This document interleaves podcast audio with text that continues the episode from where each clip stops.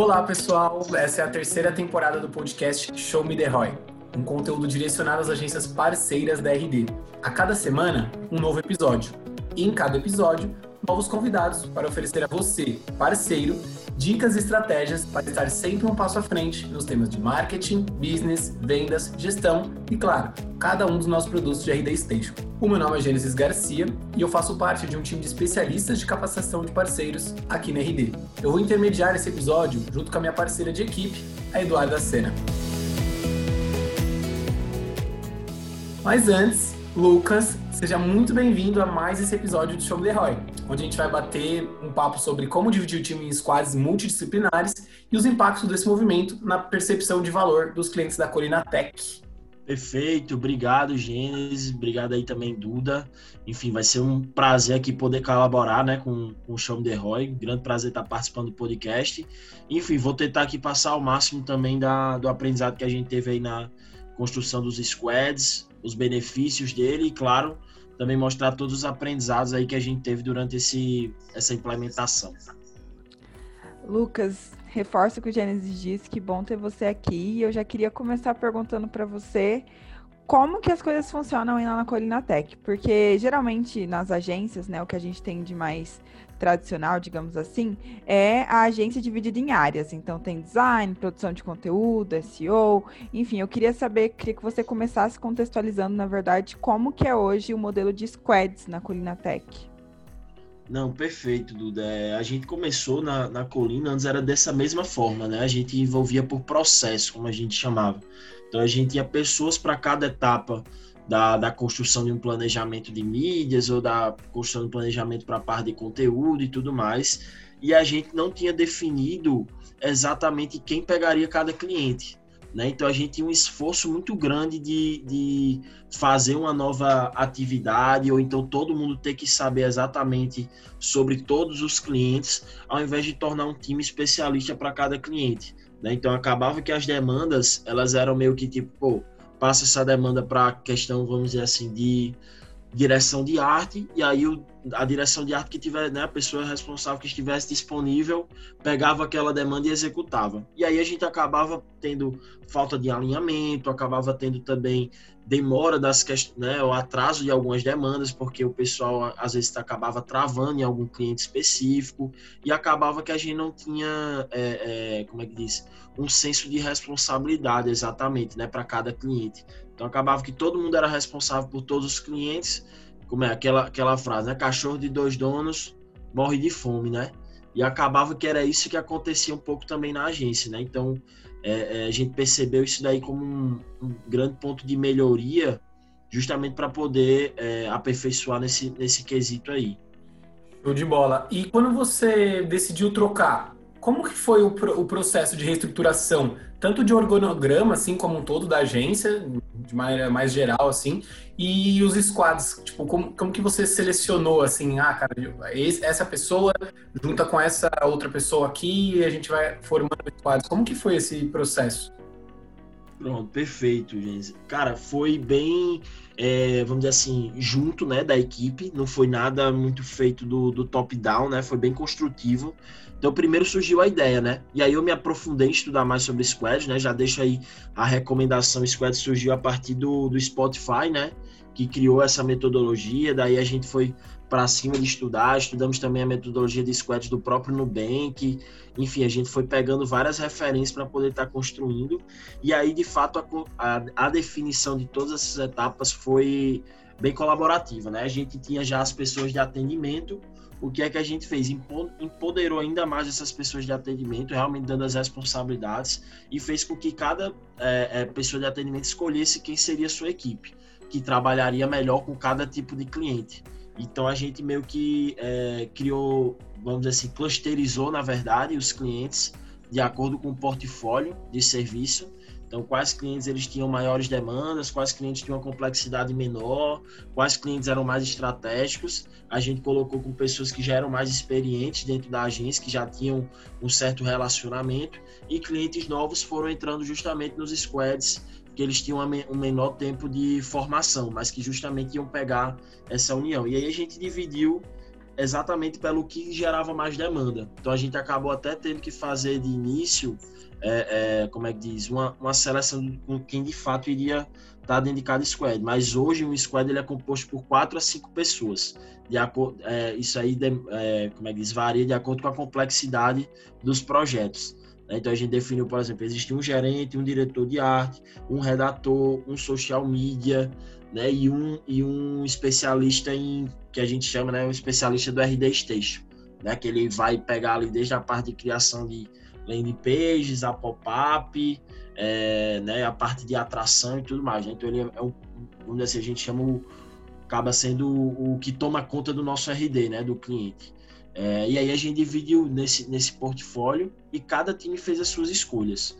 Né? Então foi muito da gente definir o que é que era o objetivo, mostramos para eles quais eram as nossas metas de NPS, nossas metas de justamente de satisfação do cliente e cada time foi bem bem é, colaborativo, né? E acabou a gente compondo isso aí desde a ideia, a implementação, acho que foram as duas, três semanas para a gente botar tudo para rodar. Lucas, você mencionou que vocês estudaram, né, Bank e Spotify, você falou. É, eu queria que você contasse para a gente, assim, quais aprendizados que você tirou da teoria, que, que, que ajudou você a começar isso, mas também o que, que foi diferente na hora que você começou a colocar em prática. Boa. É, pronto, perfeito. Eu acho que da questão de squads, né, ele é uma construção, principalmente, enfim, para grandes equipes, né? Também pelo que eu, das referências que a gente teve, né? Eram, eram empresas com um grande número de funcionários. A gente aqui na, na época que a gente implementou, nós éramos 15, né? Então é, são são né? Eram são poucas pessoas para poder implementar de fato uma, uma questão do squad. Mas os aprendizados que a gente teve, eu acho que, que foram muito importantes foi a questão de verticalização e a horizontal, né, e, e, pela questão do, da na horizontal que é o que existem os squads, né, que eles são completos e a gente acaba chamando aqui na colina como se fossem mini agências, né? Então cada squad é como se fosse uma pequena agência, né? E aí existem as áreas de suporte. Mas dentro do, dessas referências que a gente teve foi justamente entender que não necessariamente precisava só ter o contato na vertical, né? Cada mini agência só se comunicando. A gente viu dentro do, do, do das referências do trabalho na horizontal, o que todos os diretores de arte também terem, por exemplo, suas reuniões, todos os social medias também terem seus momentos de, de compartilhar, de compartilhar é, aprendizados. Né? Então, a, a, um da, uma das práticas que a gente tirou de primeiro foi isso. No momento que a gente começou a estabelecer os squads, a gente percebeu que era necessário vamos dizer assim, os diretores de arte estarem se comunicando, a social media estarem se comunicando, os gerentes estarem se comunicando entre eles, para justamente não ficar nada, é, como é que diz, travado, né? Então a gente acabou percebendo isso. E em relação ao, ao, que de fato não, não implementou, é porque a gente é, viu que muita questão da construção dos squads era muito para a área de desenvolvimento, né? Área tecnológica e tudo mais, que eram, eram enfim, foi onde foi iniciado né, a construção dos squads. Então, uma das dificuldades era justamente entender quais as, as como é que diz, pessoas específicas, as responsabilidades que, que estariam diretamente com cada squad. Então, por exemplo, a gente entendeu que nem todo squad necessita já ter uma pessoa específica para, por exemplo, é, mídia paga. Né? A gente tem uma pessoa de mídia paga que se divide entre dois squads. A gente tem uma pessoa especialista em atração, né? a parte de, de SEO, conteúdo, planejamento e tudo mais para dois squads, ao invés de um para cada, né? Então, algumas áreas, algumas responsabilidades a gente percebeu que seria, é, é, vamos dizer assim, um investimento muito alto, né? Não era necessário. Então, a gente hoje está indo meio que no, no é, de, de, né, um passo por vez, né? De degrau em degrau, porque nem todas as áreas necessitam já ter de imediato uma pessoa para aquela responsabilidade, que é diferente, por exemplo, do que a gente tinha visto no Spotify, na, na, no Nubank e tudo mais, que eles realmente colocavam, não, ele necessita ter uma pessoa específica para cada squad. Na nossa realidade não cabia, né? não adiantava, não tinha nem né, condições financeiras, né, saúde financeira para ter isso, quanto também não, não iria ter tanta demanda para essas áreas. Então, por exemplo, a gente começou a justamente dividir, e é o que a gente chama justamente de uma, do, da responsabilidade híbrida. Né? A gente chama essas pessoas de cargos híbridos, que eles não estão diretamente para um gerente, né? para o que a gente chama, né? um líder de squad, mas eles estão entrando em contato com dois líderes de squad é, né? simultâneos e tudo mais. Então acho que isso aí foi um, da, um dos aprendizados que a gente tirou de mudança, né? Diante do Spotify, do Nubank. Perfeito. Como diz ali o ditado, né? Na prática a teoria é outra, né? Com certeza. com certeza. Eu acho bacana a gente poder enxergar que esse é um, é um formato que pode ser feito de maneira mais enxuta, que a gente consegue adaptar à realidade das agências e assim tocar o barco. E agora que a gente já entendeu um pouco desse contexto inicial, de como se deu essa transformação, de quais foram os aprendizados principais, eu queria ver contigo, Lucas, se eu posso fazer uma sabatina de dúvidas gerais, assim, você concorda? Manda ver, meu amigo. A primeira delas é como que você faz para você, assim, no cargo né, mais específico ali de liderança mesmo da gestão, como que você faz para gerir esses squads, esses múltiplos squads? Perfeito. Caramba, gente, eu acho que o primeiro passo de tudo é dar muita autonomia né, e responsabilidade para os clientes. Então, acho que a partir do momento, e eu fico muito orgulhoso disso aqui na agência, é que eu cada vez não tenho mais responsabilidade diante dos projetos. Né? Os líderes dos squads, os próprios squads já têm um senso de responsabilidade é, e autonomia para tomar essas decisões. Então, o que é que a gente fez para gerir esses times? Né? A gente implementou uma reunião quinzenal comigo, né? Enfim, que, fico, que eu já era o responsável por projetos. Eu tenho uma reunião quinzenal com todos os líderes de squad e a gente tem um check-in diário, né? Que não, não necessariamente eu participo, mas todos os squads têm um check-in diário para alinhamento de demanda entre com o líder do squad. E comigo ficou sendo essa reunião quinzenal, em que a gente aborda justamente o que? O GDR, né? O, né? o indicador da, da própria RD, geração de leads, aumento de tráfego. É, a gente vai olhando os indicadores que a gente definiu como pontos de sucesso e constrói planos de ação durante essa quinzena. Mas todo o atendimento, toda a criação de demandas extras, é, o sucesso do cliente, ele fica realmente com a autonomia daquele daquele squad, né? Então o que a gente o que a gente está buscando cada vez tentando enraizar é a, é a autonomia e a responsabilidade de cada um. Então, por exemplo, o que é que a gente definiu? Definimos o quanto aquela, aquele cliente, como é, definimos o quanto cada squad pode investir em capacitação. Ó, você tem esse mês aqui, todo mês vocês podem investir X valor né, em, em investimento para vocês, de, de, desde curso a questão de é, infraestrutura, um mouse novo para alguém do squad ou coisas do tipo. A gente definiu o que é que eles precisavam validar com, com comigo ou não. Então, tipo assim, pô, demanda do projeto não precisa, mas ah, eu quero fazer uma demanda extra. Né? Ah, o cliente solicitou, não. Então, peraí, vamos definir se isso está contemplado dentro do escopo do projeto ou a gente vai ter que fazer um aditivo aí, né? Um cross-sell, um upsell dentro do, do projeto. Mas se não, a gente deixar o máximo ter essa autonomia. E aí o que a gente valida todo mês é o NPS. Né? Então a gente aplica mensalmente uma pesquisa de satisfação com o cliente e a gente tem os indicadores de sucesso, que é justamente o, enfim, o GDR é um deles, né? E aí o, o, alguns outros indicadores de tráfego, de, de clientes, né? projetos fechados do cliente. Os clientes que não estiverem dentro desses critérios, eu entro num período de uma semana, duas semanas para fazer o que a gente chama de, de, como é que diz, o resgate do cliente. Né? Então, meio que a gente entra unicamente para tentar puxar novamente a satisfação do cliente. Se não, cada squad fica dizendo. E até eu acho que é, é, eu falo isso para a galera, eu digo, pô, vocês têm uma própria agência. Né? Eu tô aqui, mas se vocês quiserem, vocês abrem a agência de vocês com esse mesmo time aí, né? Porque justamente eles começaram a ter maior autonomia. Então, acho que da gestão, o principal quando se quer construir essa, essa gestão por squads é dar liberdade e realmente autonomia para cada time poder gerenciar. E aí eu não, a gente não obriga qual método de ferramenta, qual método de reuniões, cada squad ele, ele cria a sua metodologia. O que a gente vai estar tá meio que cobrando é que não tenha saída de cliente, que o cliente esteja satisfeito, que o cliente esteja alcançando os resultados. Perfeito. E próxima pergunta da Sabatina: quantos clientes cada squad geralmente atende, assim, em média? Boa. Hoje, como eu disse, nosso squad ele varia de 4 a 5 pessoas. Hoje eles estão, é, é, como é que diz? Atendendo de 6 a 7 clientes, mais ou menos, né? Aí varia muito da complexidade.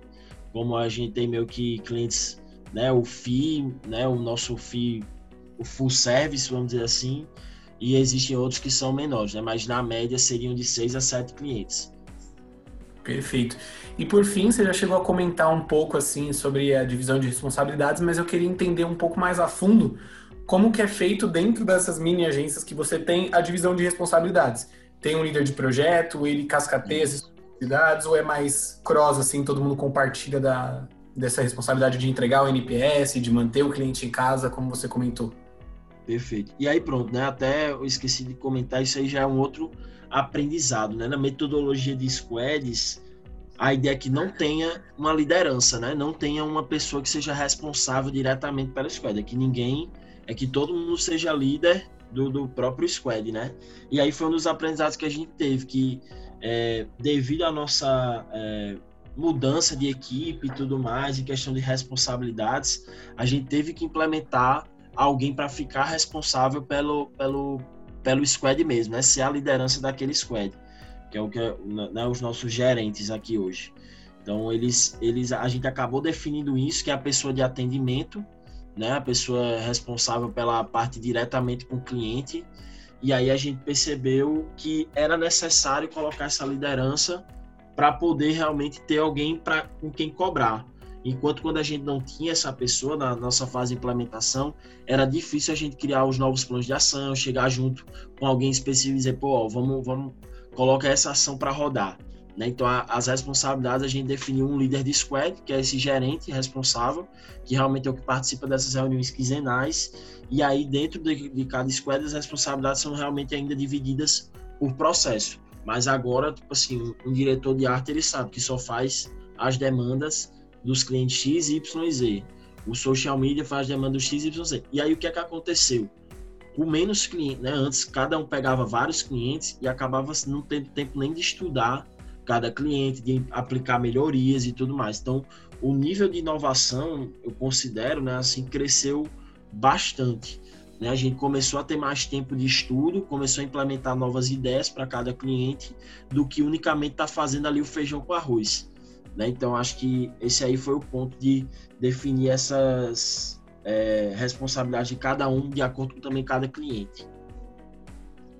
Lucas, eu acho que a gente já entendeu bastante sobre a perspectiva de como funciona isso para a agência, né, para os colaboradores. Mas agora eu queria saber do outro lado, como que é isso para os clientes, como que eles sentiram essa mudança. Você falou do, dos NPS que vocês é, sempre estão checando. Queria entender como funciona para o cliente.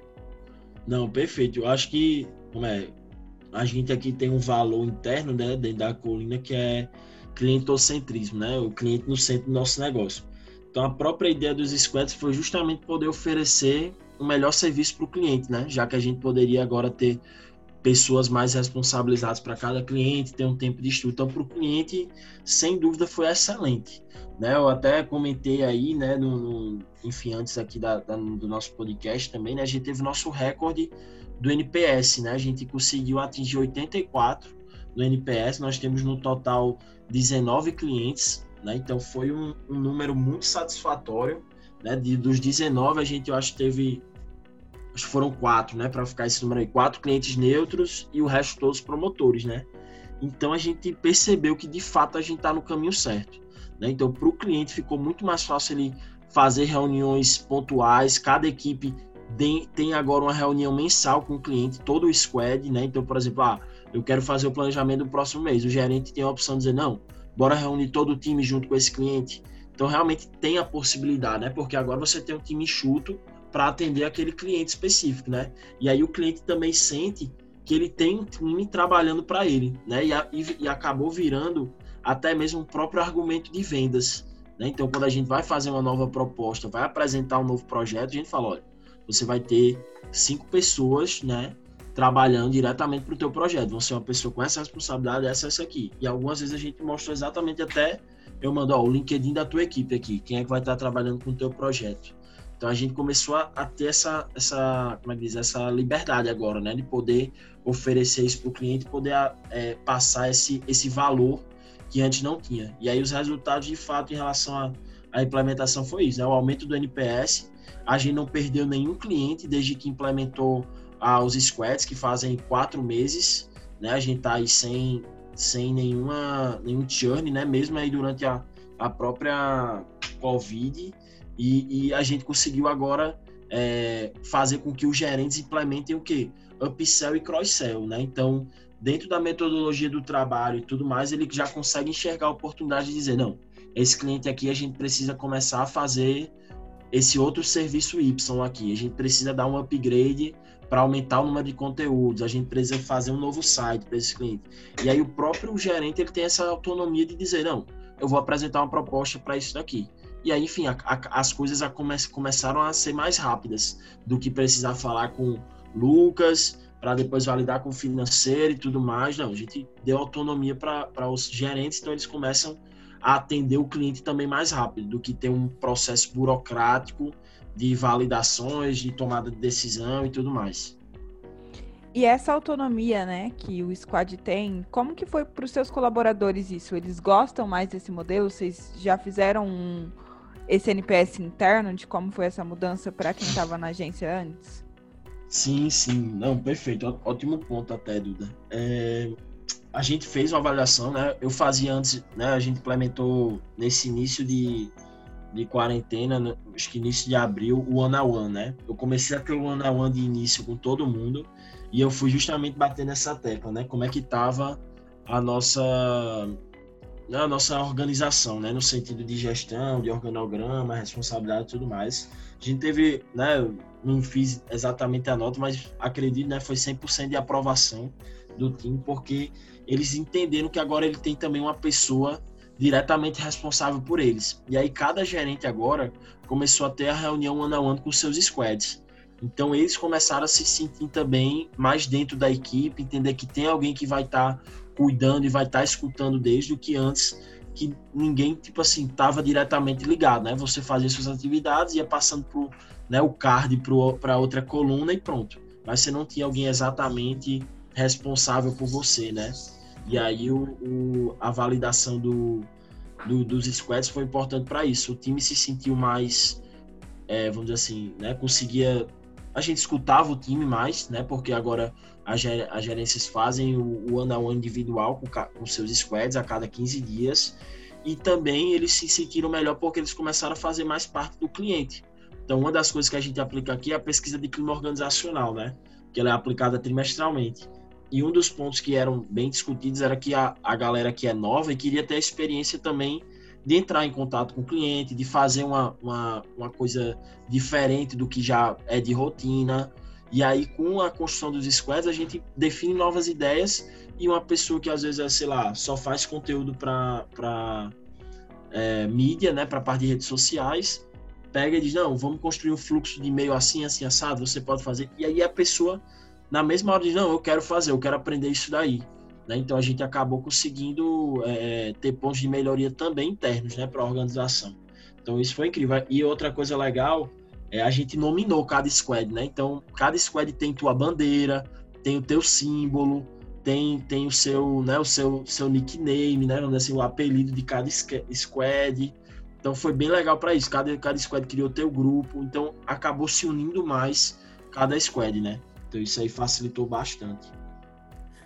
Nossa, que legal essa, esse ponto, porque a gente tem aqui na, na RD né, os times com, com os nomes, nomes de banda. Exato. Gera um sentimento de pertencimento muito forte, né, nos colaboradores, Lucas. Você acha? Sim, sim. Foi até. Foi, como é, foi uma das referências que a gente trouxe aqui, né? Eu fiz uma visita para o próprio RD aí na época do Summit, né, do ano passado, uhum. e eu vi né, justamente aí as bandeiras, eu cheguei aí num dia, não lembro o nome do evento, né? Daquela questão de que era desenvolvimento, aí cada parte tinha um, os seus adesivos, tinha seu símbolo. Eu fiquei, poxa, que massa, né? Isso aí gera uma responsabilidade gigante. E aí foi uma das referências justamente para isso. Então a adesão da galera é muito boa, muito boa mesmo em relação a isso de, de meio que ter a sua, o seu grupo de trabalho, né? Então eles começaram a virar não só colegas de trabalho, mas amigos, né? E isso para a empresa é, enfim, eu acho que é um, um grande resultado, né? Porque você tem um ambiente de trabalho que não é trabalho, né? Vamos dizer assim, é, é, um, é também um momento de lazer, né? De você encontrar seus amigos e tudo mais. Então isso ajudou muito. Show de bola. E Lucas, eu queria, a gente já viu que, né, que teve vários aprendizados no meio dessa história. São quatro meses aí de implementação, muito legal. Como, como você trouxe isso para a Colina? Agora pensando em quem está assistindo do outro lado, cara, para quem tem uma agência que está começando e já quer começar nesse formato, tem alguma dica bacana para trazer e tal? E também num contexto de uma agência mais estruturada que vai começar essa mudança agora. Como que a gente pode fazer esse, essa, essa mobilização assim nesses, nessas duas frentes? Boa. É, enfim, eu acho que para uma agência que está começando agora, e é muito que eu também já, já tinha lido nesses estudos, dependendo do tamanho da, da agência, você já é um squad, né? Acaba que, tipo assim, você vai ter aí seis pessoas na agência, no início você acaba já sendo a agência ela é um squad. E aí, quando a empresa vai crescendo, eu acho que é muito principalmente entender quais são as responsabilidades que têm uma maior demanda, para começar a ir se dividindo é, entre os squads. Né? Então, não, não existe uma obrigação, e eu acho que é, não é saudável, por exemplo, uma coisa que até foi uma, um ponto de melhoria aí do, do, da construção é que eu queria, porque queria ter os squads completos. Né? Então, não, quero ter exatamente uma, uma pessoa de conteúdo para cada squad, uma pessoa de SEO para cada squad, mas não fazia sentido, né? Então, alinha muito bem é, qual realmente são os, os o, como é que diz, as responsabilidades que têm uma maior é, demanda para começar por elas a fazer as divisões. Então, no nosso caso aqui, que a gente também trabalha com a parte de redes sociais, a maior demanda quem tinha era a direção de arte. Então, a gente pegou, de acordo com a direção de arte, para construir os squads. Então começou como? A gente com três squads por direção de arte, mas a gente tinha, por exemplo, uma redatora que se dividia entre dois squads. E, o, e a outra já era um squad completo. Aí agora a gente já contratou uma nova pessoa de redação para dividir e ficar. Então, tipo, não, não existe uma urgência, vamos dizer assim, de querer colocar é, é, diretamente um, os squads completos, né? Pega quem é o teu cargo que tem o maior, como é, uma maior responsabilidade, maior, maior, maiores números de demandas e começa por eles em relação ao, ao a essa divisão. Né? E aí eu acho que é, justamente isso, não precisa ter uma, uma certa urgência. E para quem já tem uma, uma, enfim, uma agência maior, eu acho que o primeiro passo é trabalhar justamente a autonomia. Existem muitas empresas, enfim, não só agências, em que os gestores, né, os, enfim, os líderes, os sócios, donos de agências, mas querem estar diretamente ligados a cada projeto. Então, o meu maior desafio na hora de implementar os squads, enfim, que eu, né, não somos uma agência gigante também, foi justamente passar essa responsabilidade para cada, cada squad. Né? Então, antes de querer implementar os squads, comece antes, né, dividindo, por exemplo, quem vai ficar responsável com cada cliente, quem vai ter, é, quais vão ser as, as decisões que eles não precisam consultar você. Então, começar primeiro um trabalho de dar mais liberdade para cada, cada pessoa, para depois, de fato, implementar os squads. Porque se você implementar os squads em que ele não tem autonomia, em que ele não se sinta, é, é, como é que diz, responsável e dono da. E, e, e como é que diz, que ele vai arcar com as decisões dele não, não vai funcionar. Né? Então, é, eu acho que para quem está com agência maior, é começar então dando mais autonomia. Eu, eu, indico muito um livro, não precisa levar ao, ao, pé da letra, mas que ajudou muito a gente agora, que enfim está aprimorando, é o livro Holocracia, né, que ele fala sobre uma metodologia de trabalho é, em que não exista né, é, chefe de alguém, né, não, é um, uma coisa autogerida e enfim, não, não, não, não se encaixou totalmente na nossa, na nossa realidade, mas muitos ensaios de, por exemplo, definir o papel de cada pessoa, fazer um alinhamento do, de quem é responsável por cada, por cada coisa, ter uma reunião de governança, né, ter uma área de suporte para essas demandas. Então, acho que isso ajudou muito para a gente estar aprimorando esse trabalho.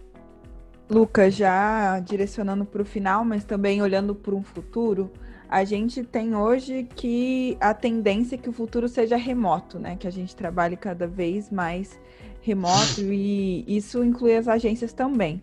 Você Sim. acredita que o modelo de squads ele também se encaixa nesse modelo remoto?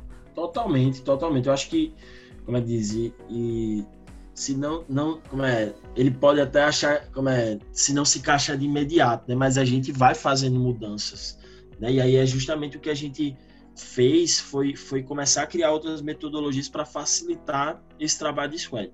De primeira, sim, se encaixa, né? Acho que a partir de agora, depois desse, desse novo, né, dessa, dessas mudanças, todos os trabalhos vão buscar se adaptar, né, da melhor forma possível. E eu acho que a construção dos squads até facilita, eu diria, né, a parte da construção remota, porque você não vai precisar ter o contato diretamente com várias pessoas. Você diminui o número de pessoas com quem você precisa ter contato.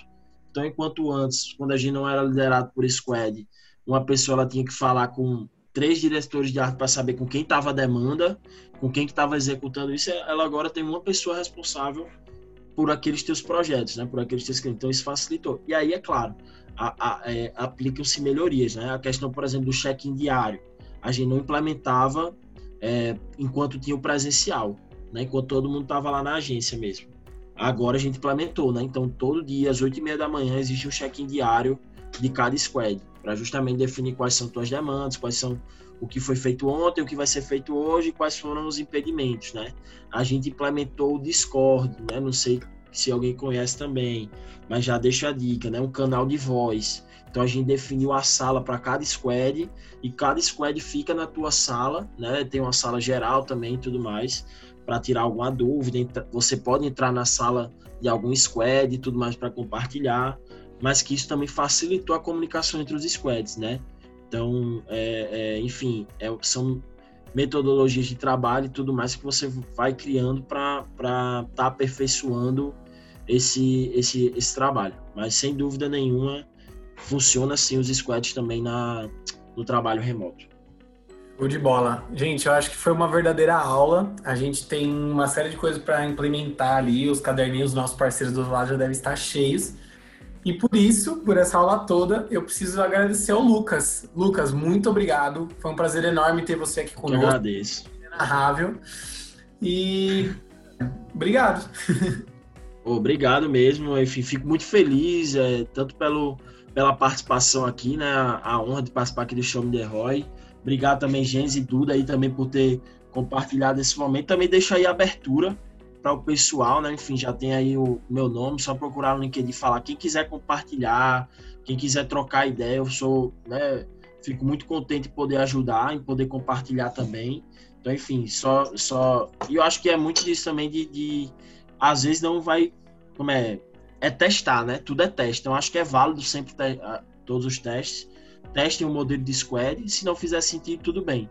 Né? Mas eu acho que os benefícios são, são enormes. Show de bola. E a todos que estavam nos acompanhando até aqui, muito obrigado também pela audiência. E lembrando que quem faz o podcast são vocês. Então, caso vocês tenham algum tema para indicar ou sugerir, pode apenas nos mandar no direct no é, rd.partners que a gente vai providenciar sem sombra de dúvidas. Nós estaremos juntos na semana que vem com novos convidados e muito mais Show Me The Roy. Até mais, pessoal. Tchau, tchau.